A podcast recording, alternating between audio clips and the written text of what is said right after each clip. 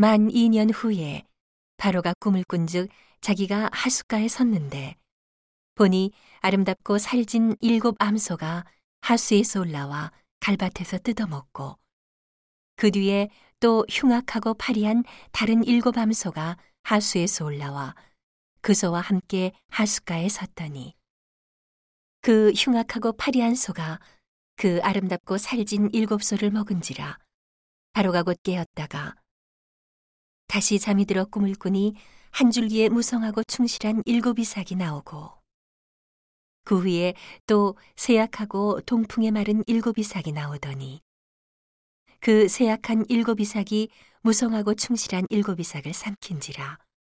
바로가 깬즉 꿈이라. 아침에 그 마음이 번민하여 보내어 애굽의 술객과 박사를 모두 불러 그들에게 그 꿈을 고하였으나 그것을 바로에게 해석하는 자가 없었더라.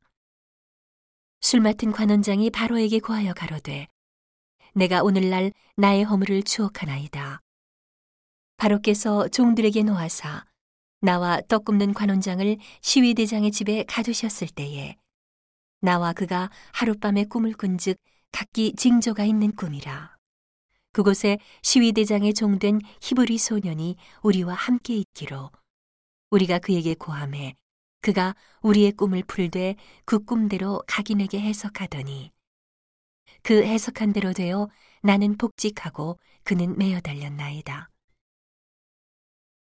이에 바로가 보내어 요셉을 부르매 그들이 급히 그를 옥에서 낸지라 요셉이 곧 수염을 깎고 그 옷을 갈아입고 바로에게 들어오니 바로가 요셉에게 이르되 내가 한 꿈을 꾸었으나 그것을 해석하는 자가 없더니 들은즉 너는 꿈을 들으면 능히 푼다더라.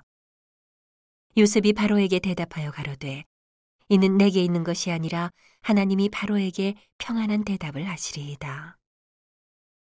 바로가 요셉에게 이르되 내가 꿈에 하숫가에 서서 보니 살찌고 아름다운 일곱 암소가 하숫가에 올라와 갈밭에서 뜯어먹고 그 뒤에 또 약하고 심히 흉악하고 파리한 일곱 암소가 올라오니 그같이 흉악한 것들은 애굽 땅에서 내가 아직 보지 못한 것이라.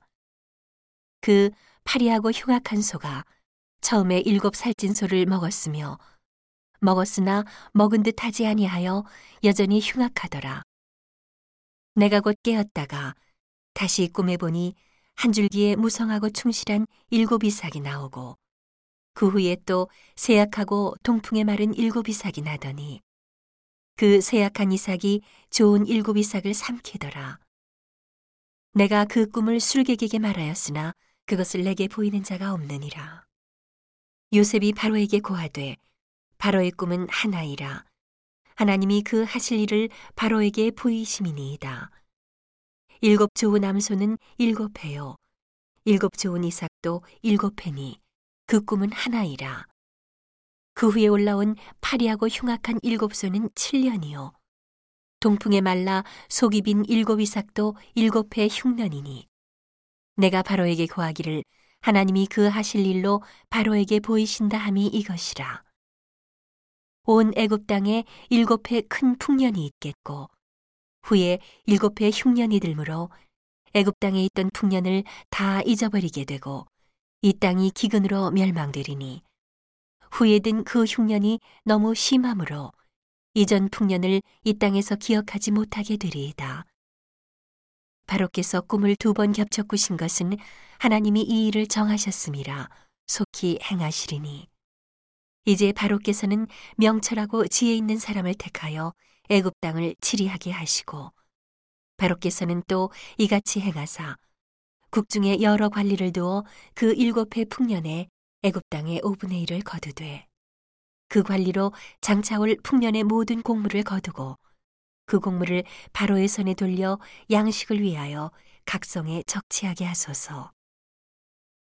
이와 같이 그 공물을 이 땅에 저장하여 애굽 땅에 임할 일곱 해의 흉년을 예비하시면 땅이 이 흉년을 인하여 멸망치 아니하리이다.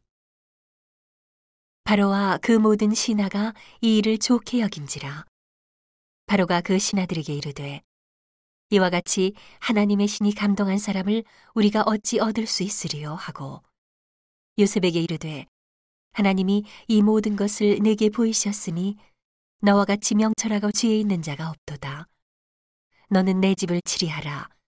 내 백성이 다 내 명을 복종하리니 나는 너보다 높음이 보좌뿐이니라. 바로가 또 요셉에게 이르되 내가 너로 애굽 온 땅을 총리하게 하노라 하고 자기의 인장 반지를 빼어 요셉의 손에 끼우고 그에게 세마포 옷을 입히고 금사슬을 목에 걸고 자기에게 있는 버금수레에 그를 태우매 우리가 그 앞에서 소리 지르기를 엎드리라 하더라. 바로가 그로 애굽 전국을 총리하게 하였더라. 바로가 요셉에게 이르되 나는 바로라. 애굽 온 땅에서 내 허락 없이는 수족을 놀릴 자가 없으리라 하고 그가 요셉의 이름을 사브낫 바네아라 하고 또 온 제사장 보디베라의 딸 아스낫을 그에게 주어 아내를 삼게 하니라. 요셉이 나가 애굽 온 땅을 순찰하니라. 요셉이 애굽 왕 바로 앞에 설 때에 30세라. 그가 바로 앞을 떠나 애굽 온 땅을 순찰하니 일곱 해 풍년에 토지 소출이 심히 많은지라. 요셉이 애굽 땅에 있는 그 7년 공물을 거두어 각 성에 저축하되 각 성 주위의 밭의 공물을 그 성 중에 저장함에 저장한 곡식이 바다 모래같이 심이 많아 세기를 그쳤으니 그 수가 한이 없음이었더라. 흉년이 들기 전에 요셉에게 두 아들을 낳되 곧 온 제사장 보디베라의 딸 아스낫이 그에게 낳은지라. 요셉이 그 장자의 이름을 문하세라 하였으니 하나님이 나로 나의 모든 고난과 나의 아비의 온 집이를 잊어버리게 하셨다 하미요. 차자의 이름을 에브라임이라 하였으니 하나님이 나로 나의 수고한 땅에서 장성하게 하셨다 함이었더라. 애굽 땅에 일곱 해 풍년이 그치고 요셉의 말과 같이 일곱 해 흉년이 들기 시작함에 각국에는 기근이 있으나 애굽 온 땅에는 식물이 있더니 애굽 온 땅이 주림에 백성이 바로에게 부르짖어 양식을 구하는지라. 바로가 애굽 모든 백성에게 이르되 요셉에게 가서 그가 너희에게 이르는 대로 하라 하니라.